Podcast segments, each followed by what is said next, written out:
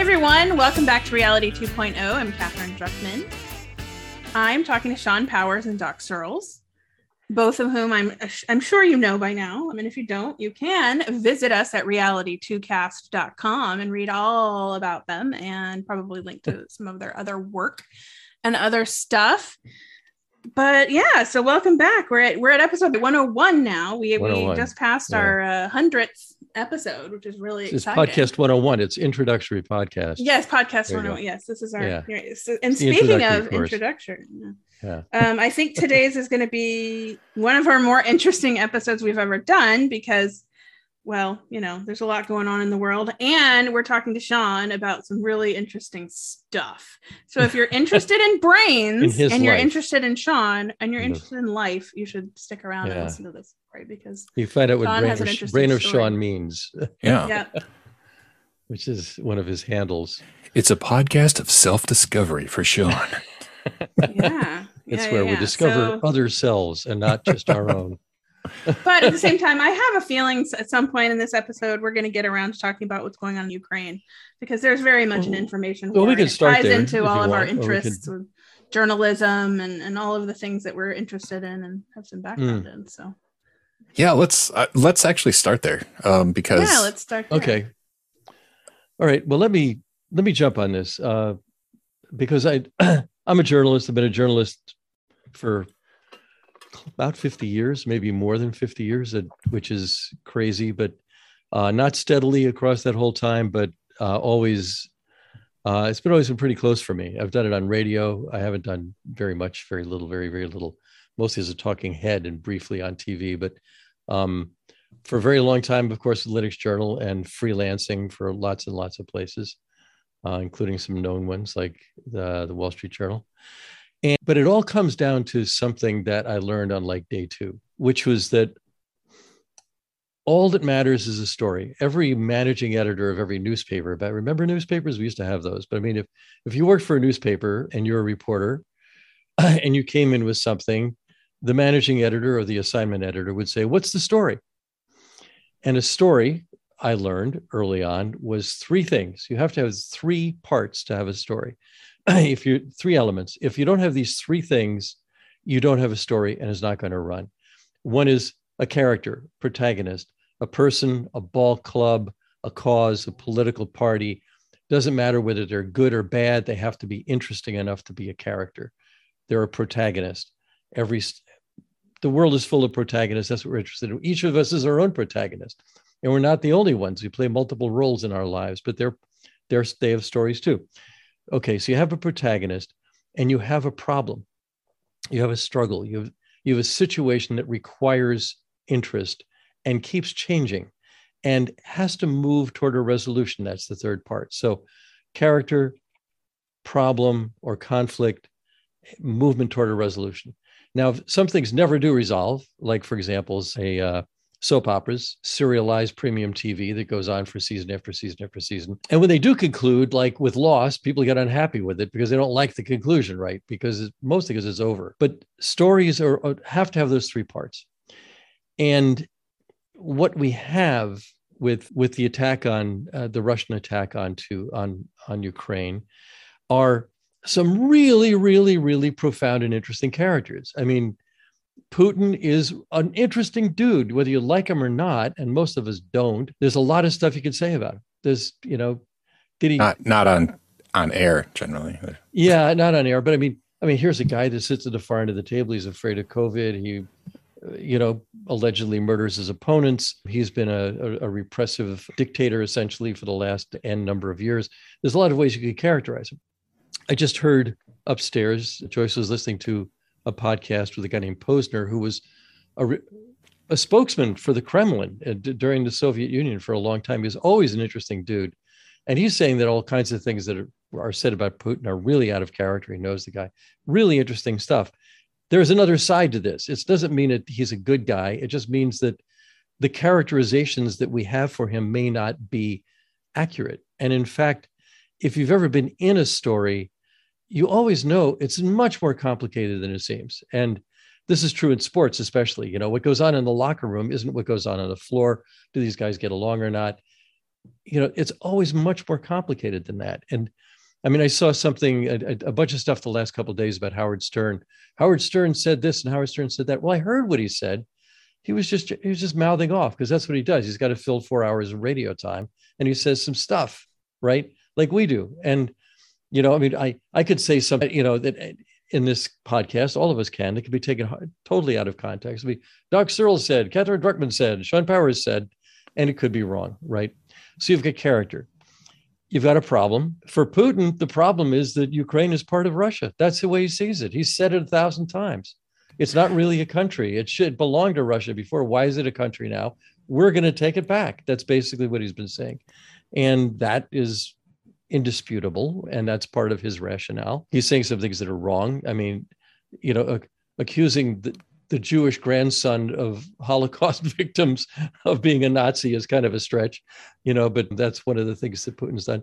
But on the other side, this guy Zelensky has really emerged as a really interesting character as well. I mean, he played himself on TV before he became the president, and it was a comedy.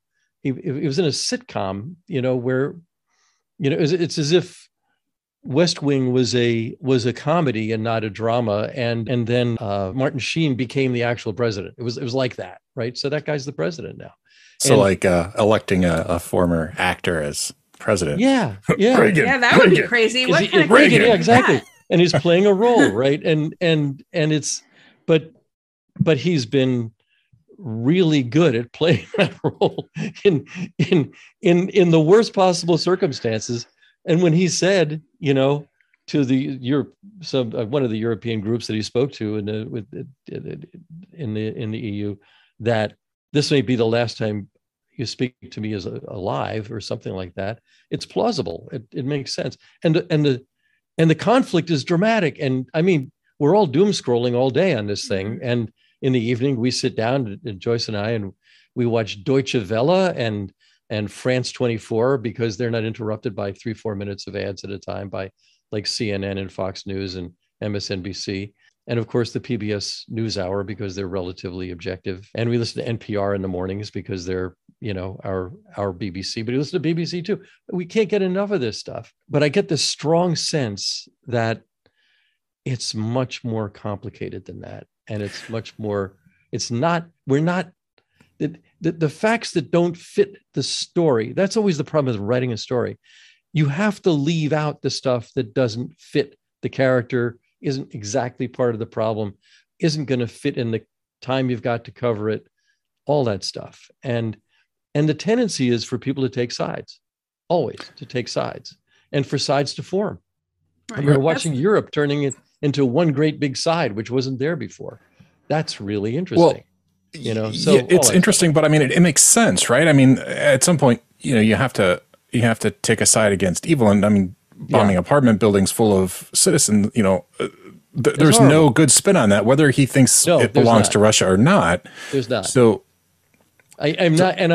I mean, I know you're not a Putin, sympathizer. I know you're not like. Yeah, I'm saying, not. I am in enormous sympathy with the Ukrainians. I think Putin is nuts and a danger to the world. And my biggest worry right now is that he's going to set off a nuke, because he might be crazy enough to do that. And we have connections there. I mean, we know people there. You know, Petros, who's sometimes on the show, he works with people there. And Joyce's ancestors, her father's side, is from Kiev. But there's, you know, lots of us have lots of connections back there. And we're in great sympathy with them. And they're being horribly abused right now. And it's going to get worse before it gets better. If it does, for a long time, we don't know. It's really, it's not hard to take sides here. And I'm really just bringing up a point about journalism itself. I wrote a piece called Journalism's Fatal Flaw, I think it was, I forget, but about this. And in journalism, they don't want to talk about this. We don't want to talk about what's wrong with the story, because it's what's wrong with human nature, and it's what's right with human nature. We have to be able to tell stories. I mean, stories are the base format of human interest, and they would keep us interested in the ball club and our families and our teams and our you know, the people we work with and all that stuff. It's all tied in with story, and we can't get out of it. But there are missing parts. So do people really want the story? I mean, I like to think that people want the story, but you know, at the same time, I mean, and there is, you know, obviously what Sean said about, you know, just recognizing at some basic level good versus evil. But I think at the end of the day, a lot of people don't actually want the story. They want to be told who is right and who is wrong, and they want the soundbite right answer, you know, the to the information war that is happening, and they want to see a hero and a villain. And I think it's also in human nature to see only, or to just want to see only the part of the story that is easily digestible, I guess is what I'm saying. And you know, and most people, I mean, we're unusual people, right? We're pretty nerdy over here, but most people don't want to spend the time to educate themselves on the history of the region or the, you know, the, or how we got to this conflict. That region is very, very complicated. I was actually reading since the war began. So my father-in-law grew up in Chernivtsi, which is part of Ukraine. It is a city in a little kind of northwestern little kind of like, there's a little carved out part that has changed hands so many times, even in the 20th part of century. Germany and Poland and Russia. It was Austria-Hungary, and then it was the king when he was born there. It was the Kingdom of Romania, but they spoke German in Chernivtsi. The language of the locals was German, and it was, you know, heavily Jewish. And anyway, and you can have lived in one town over the course of maybe only 30 years and have been ruled by, I don't know, four different. Yeah. I know a guy who grew up in Trieste, and he was in Croatia, Slovenia, Austro-Hungarian Empire, and Italy, all in one place, without moving anywhere. Yeah, you know, exactly. So it's something that a lot of people, especially Americans, just don't really understand. I mean, I guess if you're from Texas, we do have that Six Flags of Texas thing going on, but it's still a little different. And the conflict is, for the most part, in the pretty distant past.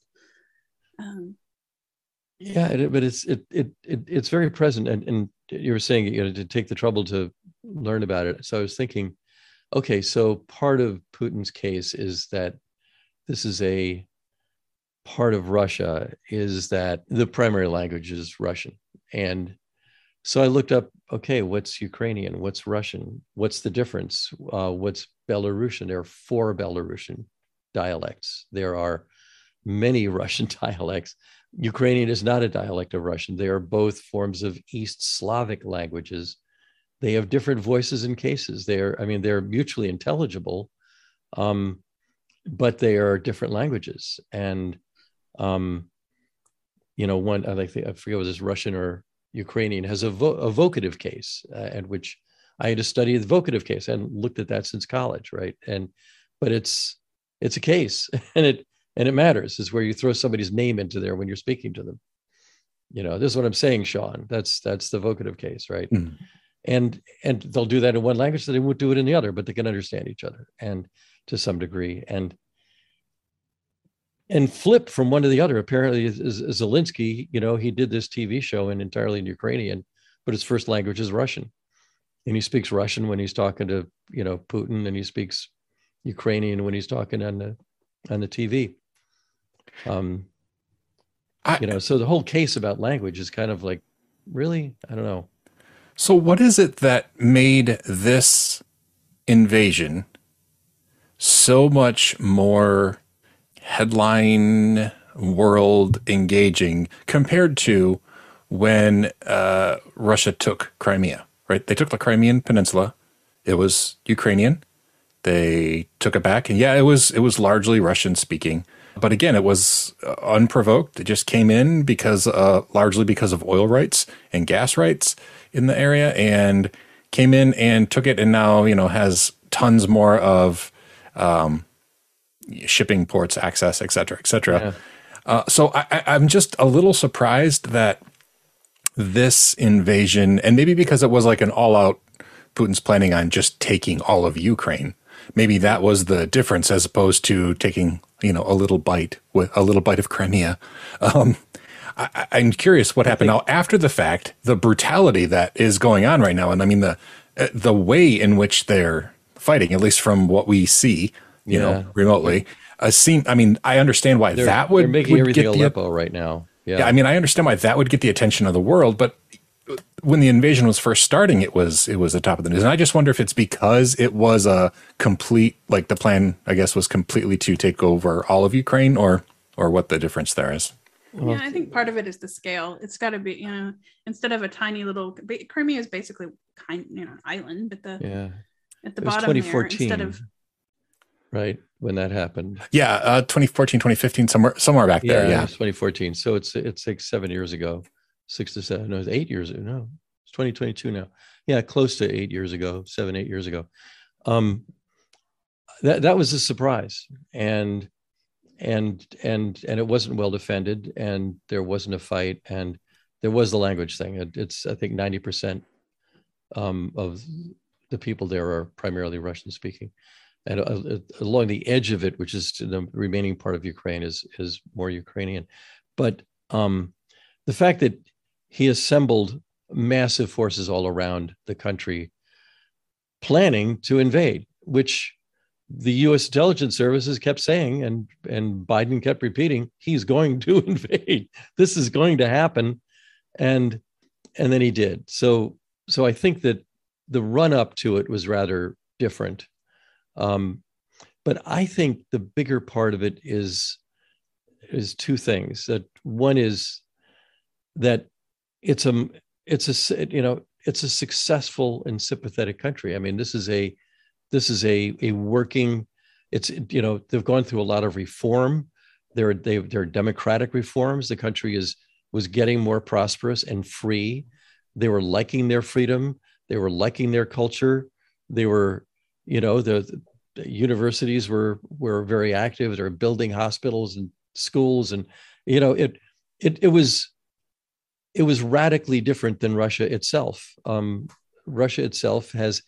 The economy of Russia is half the size of France, okay, and it's mostly oil. It's mostly fossil fuel, and that's a. I mean, and right next to it, here's Ukraine growing like a weed and being a great demonstration of how democracy works and how an open and relatively successful country works. It had a problem with, and I guess still does in some ways, with corruption and some other things from what I've read. But here was a democratically elected president. They threw out the Russian guy, got the guy who was sympathetic with Russia, ran him out of town. 70% or more voted for Zelensky in that. By all accounts, the government was working well. They had a good functioning country going on there. And so that made them sympathetic. And that's the first thing. The second thing is the internet. I mean, everybody's got a cell phone now. Everybody's got one. Everybody can take pictures with it. The cellular system worldwide is far more developed than it was before. Social media is far more embedded. The route arounds from one social medium to another are more than ever. The ability to, you know, shoot a tank and shoot movies of it and take a prisoner and have him call his mom and stuff like that are much more advanced than they were. They were there, you know, 7, 8 years ago, but we're moving fast to a future in which we have ambient connectivity everywhere and really good instruments in our pockets for recording stuff and sharing it with the world. That's a bit, I mean, it's a difference of degree, but I think it's a significant difference that makes it easy for anybody to contribute to stories and tell them. Go ahead, sorry. I was just gonna say, I think, so it's interesting because, you know, the Crimean Peninsula, when it was taken over, it devastated the Ukrainian economy because there's tons of gas and oil there. What did I say? Did I say it wrong? No.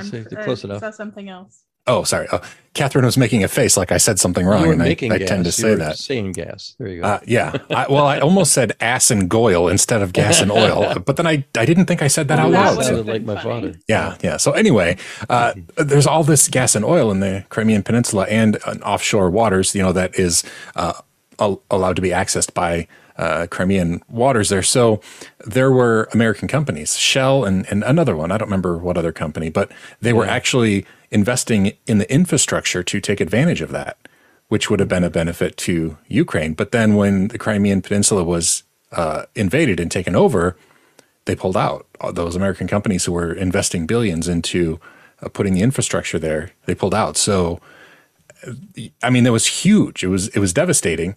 But I don't think gas and oil rights are as sexy on news outlets as bombing cities full of people, right? I mean, and there's, you know, there's no comparison when it comes to how horrible it is, right? So maybe that's the answer to my question earlier, like why is the world looking so closely now as opposed to when they didn't before? Because before, you know, it just devastated the economy of Ukraine, but here they're devastating people, and that's, you know, again, so we identify with people. I think part of the identifying with people, part of the reason I made a face just now, actually, it might be part of the answer to what you said. And that is, you know, so I think Ukraine is winning the information war, right? As Doc just said, social media has evolved. You know, people are more empowered to share information than ever before, even since as somewhat recently as 2014. Things have changed. And I was making a face because somebody sent me a message just now that maybe Sean has seen. And it was one of many memes about the president of Ukraine, Zelensky. And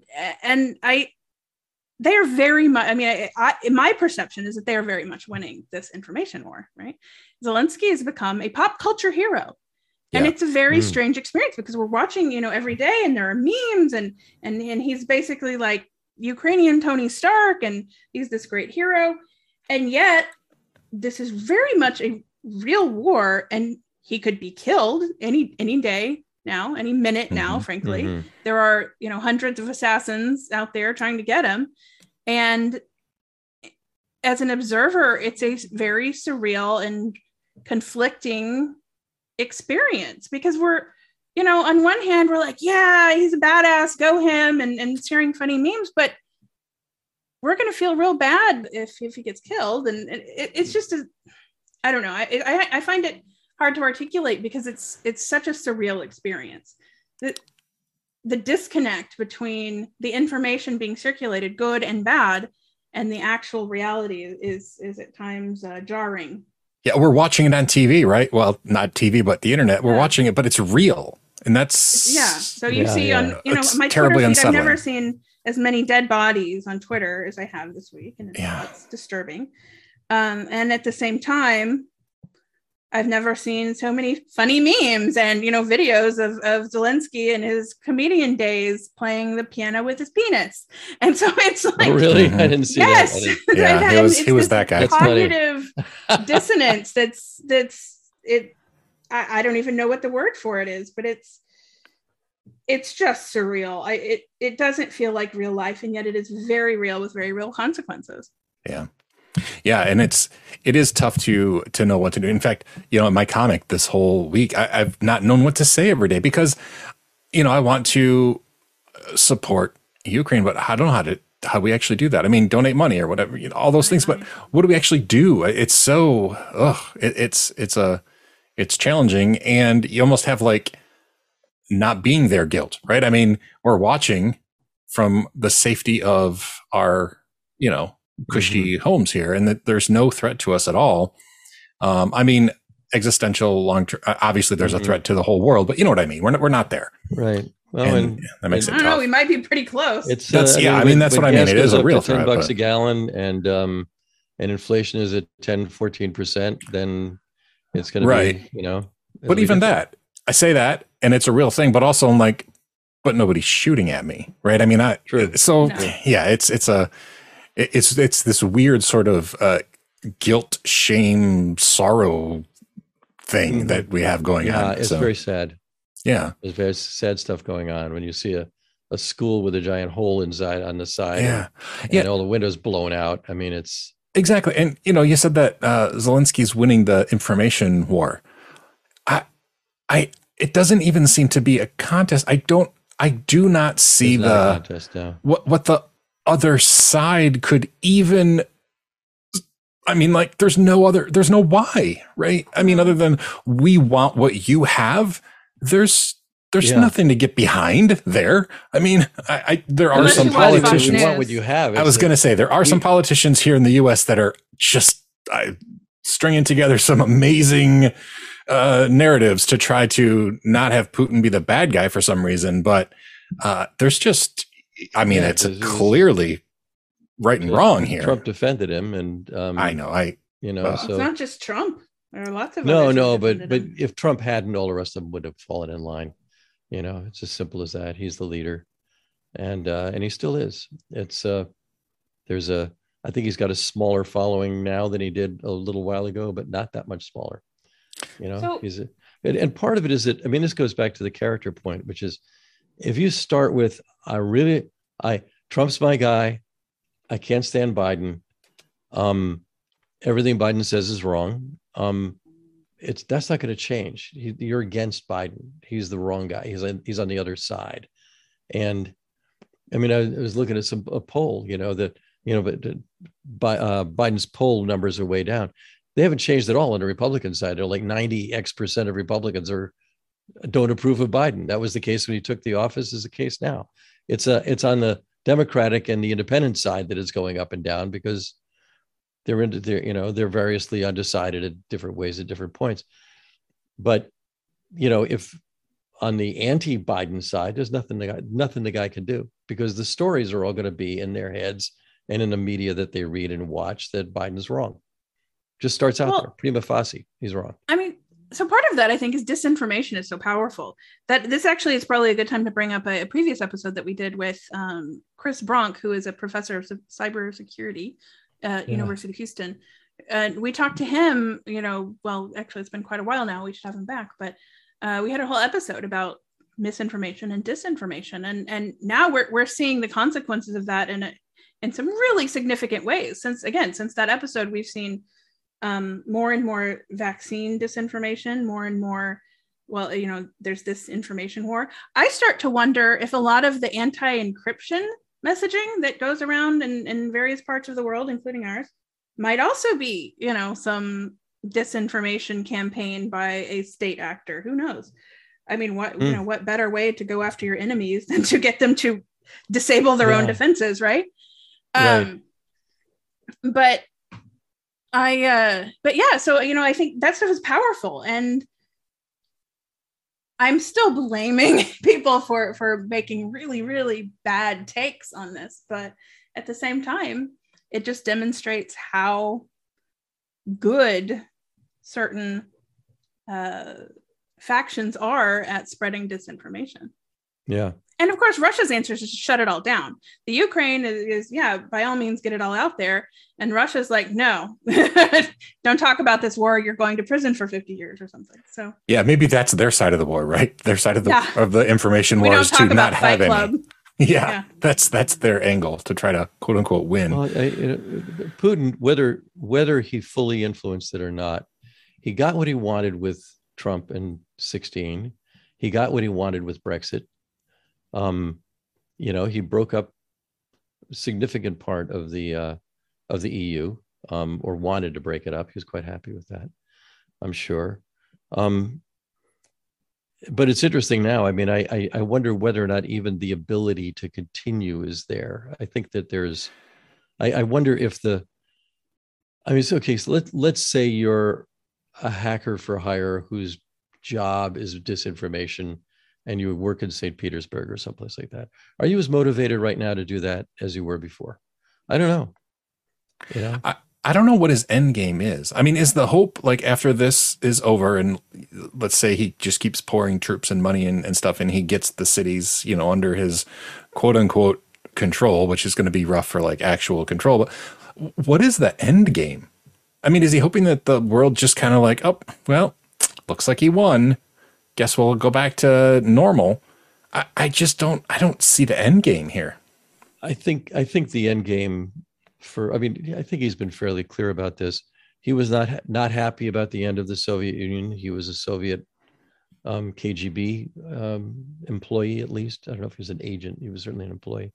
And he, you know, he's nostalgic for the Soviet Union. There has always been, since Peter the Great, maybe, I mean, going way, way, way back, the Russian Empire. There was the Rus Empire. I don't know how it was pronounced, but R-U-S, sometimes expresses R-U-S apostrophe.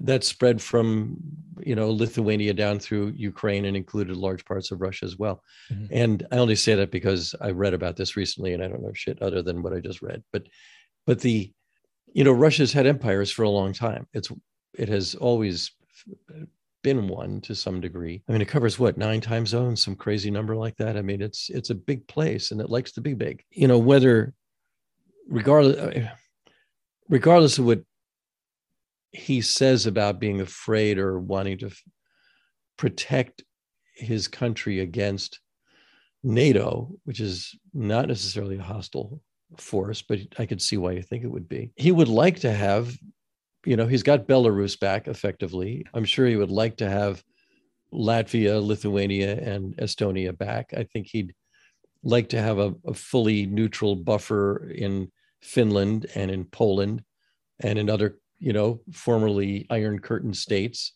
It's interesting that I think I read Moldova and another former Eastern Bloc country just also wants EU membership now.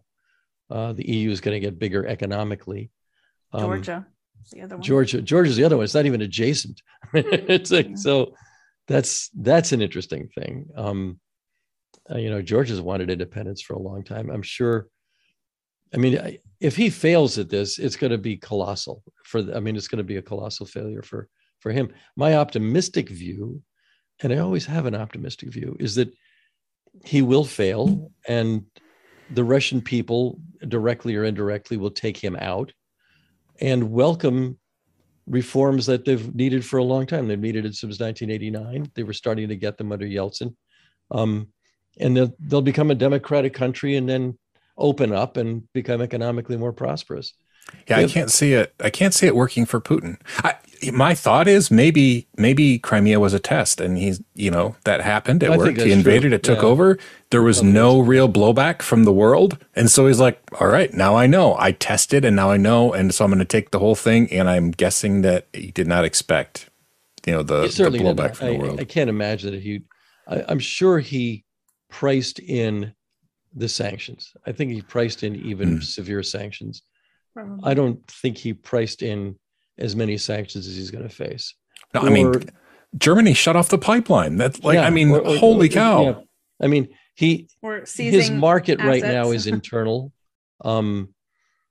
He's being isolated in the world, and Russia's being isolated. And it's not going to be a happy place. The rest of the world's going to be unhappy too, but it kind of restores the second world. Remember the first and second and third worlds? We talked about the third world as the less developed world. The first world was the West, basically. And the second world was the Soviet Empire. He wants to restore the second world. And in a way, we have that right now. The second world is making war against a wannabe corner of the first world right now. That's happening. That's interesting. If you buy that framing, which may be too simplistic. I don't know. But we're 3/4 of the way through this thing. I was about to say, still haven't gotten to Sean's brain. We don't have to talk about my brain if we don't. Yeah, we can talk about it another time. I think it's so interesting. I don't want to put it at the back end of the show. I think all right. The information war in Sean's brain. Dun dun dun. Yeah. But we could assign people to read your post. Sure. Yeah, that's true. That's a good one. Put that in the notes for next time or a future time. Yeah. So your homework for next time. Your homework is to read about my car accident where I have lost memories of everything before March 2nd of 1999. Dun, dun, dun. And then you met your wife for the first time and your kids for the first time. Oh yeah, my very pregnant wife. Yeah. And you didn't know who she was. Did not. And you was fell sure in love I didn't with her have again kids. Anyway. I did, because she's awesome. You're like, score. That is a strong woman. Hey, you can, your guy lived, but he doesn't remember you, doesn't know you at all. Oh my God. Or your kids, or your, oh my God. Oh, yeah. Wow. It's a good story. I mean, I say that it's like in my life, but it's interesting how things worked. It is interesting. I mean, I have a friend who we may have on the show someday because he's an interesting guy, but his house was burned down twice when he was a kid, both times by an arsonist, a person who hated his mother and a woman who hated his mother and wanted to burn the house down. And wow. Got out of jail and did it again, if I remember it right. And if I'm remembering it wrong, it's okay because I'm not going to give his name. But, and then on top of that, they were driving to their summer house one day and they get to their summer house and it's on fire for completely other reasons. And he has like he feels no need to keep memorabilia, as you can imagine, you know, because this. I get it. Because also, apparently my life is just interesting because our house burned down as well. Really? And yeah, our house burned down. Yeah, Linux Journal readers like raised like $11,000 to help my family get back on track. Yeah, that was amazing. But I think, and this sounds funny, and I say this tongue in cheek, but I think everybody should have their house burned down. Not really, but losing all of your material possessions is shockingly freeing. It was it really gave me a good perspective on how little things matter. So there's a one-liner from Rob Brezsny. Have you ever seen Rob Brezsny? He does this thing called free will astrology. It's this really surreal astrology that's just, and it's in like arts magazines, you know, weekly or monthly arts magazines. Just look it up. Rob Brezsny, BREZSNY or SNZY. I knew him in North Carolina. I did not, and in California, moved to California. Wrote a great essay called Californicated, Santa Crucified, because he lived in Santa Cruz. Really interesting dude. Anyway, he had an album called World Entertainment War, which is kind of about where we've been and what we're talking about right now, which is information and misinformation. And one of the things he says is a multiple choice question. Pick one. Imagine, I'm not kidding. It's like, imagine sex with a grotesque old person. B, imagine Christ at the moment of orgasm. C was something else. And D was, burn down the dream house where your childhood keeps repeating itself. And the correct answer is D. And he goes into why D is the correct answer. And that's stuck with me. The dream house where your childhood keeps repeating itself, because in some ways it's the things you're nostalgic for. And I'm in the midst of like saving a zillion photographs of, and digitizing them, which makes them less memorable in some ways than if we kept the paper that they're on. Right. But the paper's flammable, but you can erase a drive. You can put it in the cloud and stop paying and it's gone. I mean, it's more volatile than paper or whatever other medium you've stored it on. It's a very interesting thing to me. And in 500 million years, it's all gone anyway. So, we got to be off the planet or gone by then anyway. Just telling you. I'll probably be dead by then, but... It isn't just global warming. It's global incineration by a swelling sun. and it's going to happen, and it'll be uninhabitable in 500 million years. Let's say if we make it to next year based on our current events in the world. Yeah. It's funny. I think it was Ray Kurzweil, who's a futurist.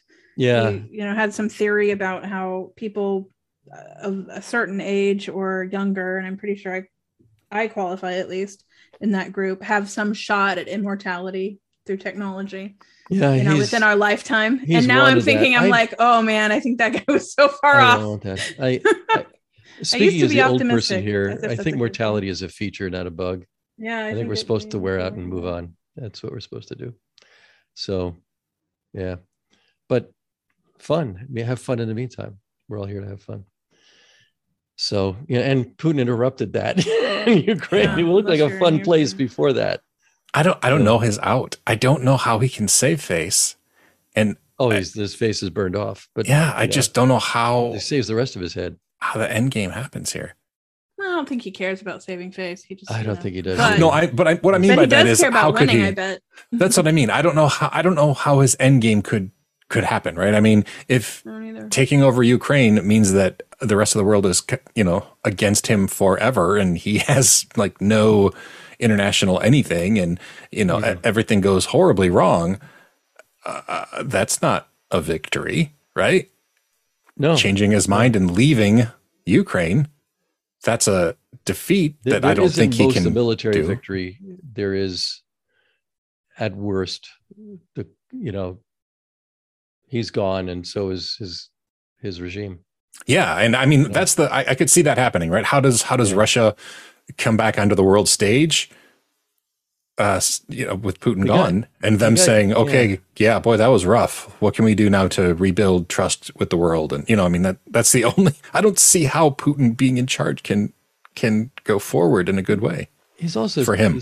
He's going to be 70 this year, and anyway, there's not a good looking end game for that guy. There just isn't, and I don't, and I'm almost certain nobody in Russia thinks there's a good end game for him either.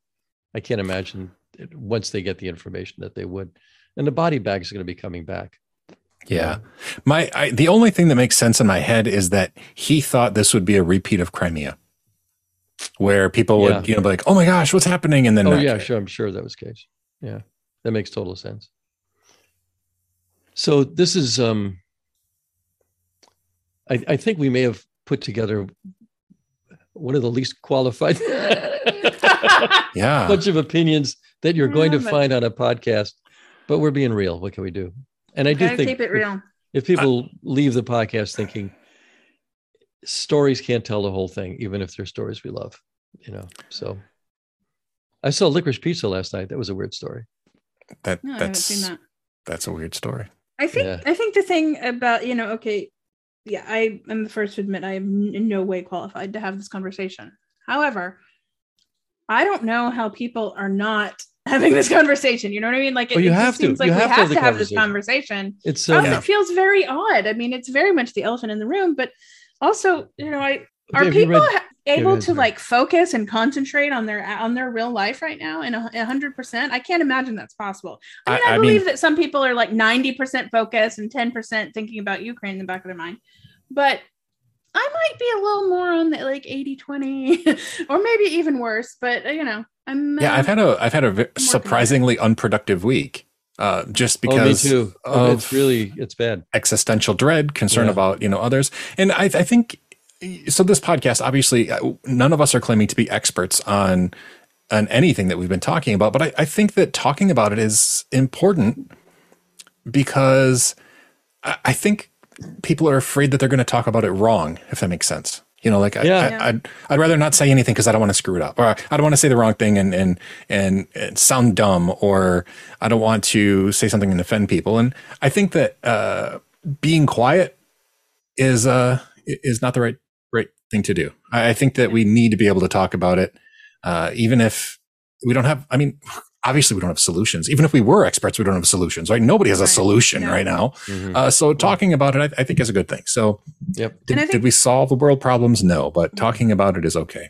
Yep. And we've fully embraced here the idea that it's okay to be wrong. You know, it's okay to talk and be wrong. And that's how do you ever get to make that the title of the show? See how we're wrong. Yeah. Yeah. But you're not going to find the right answer unless you're wrong a few times, most likely. You could get lucky on the first guess, like, you know, Wordle. Sorry, I had to I don't know how to slip that in there, but for the most part, you gotta work through it a little bit more. So go ahead and be wrong, and then maybe on the next few tries we'll get it right. And if I look silly so that other people can think through things and make it their understanding better, I'm okay with that. I'm okay with being the silly person who talks about stuff when just to get the conversation going. So anyway, we get stuff wrong all the time. No big deal. Yeah. Cool. Well, with that, thank you for everyone who thanks everybody has listened thus far to help us, you know, think through these things out loud. And I hope you'll take a more critical eye to the journalism around this current situation and, well, you know, all of it, to be honest. So thank you for listening, and until next time.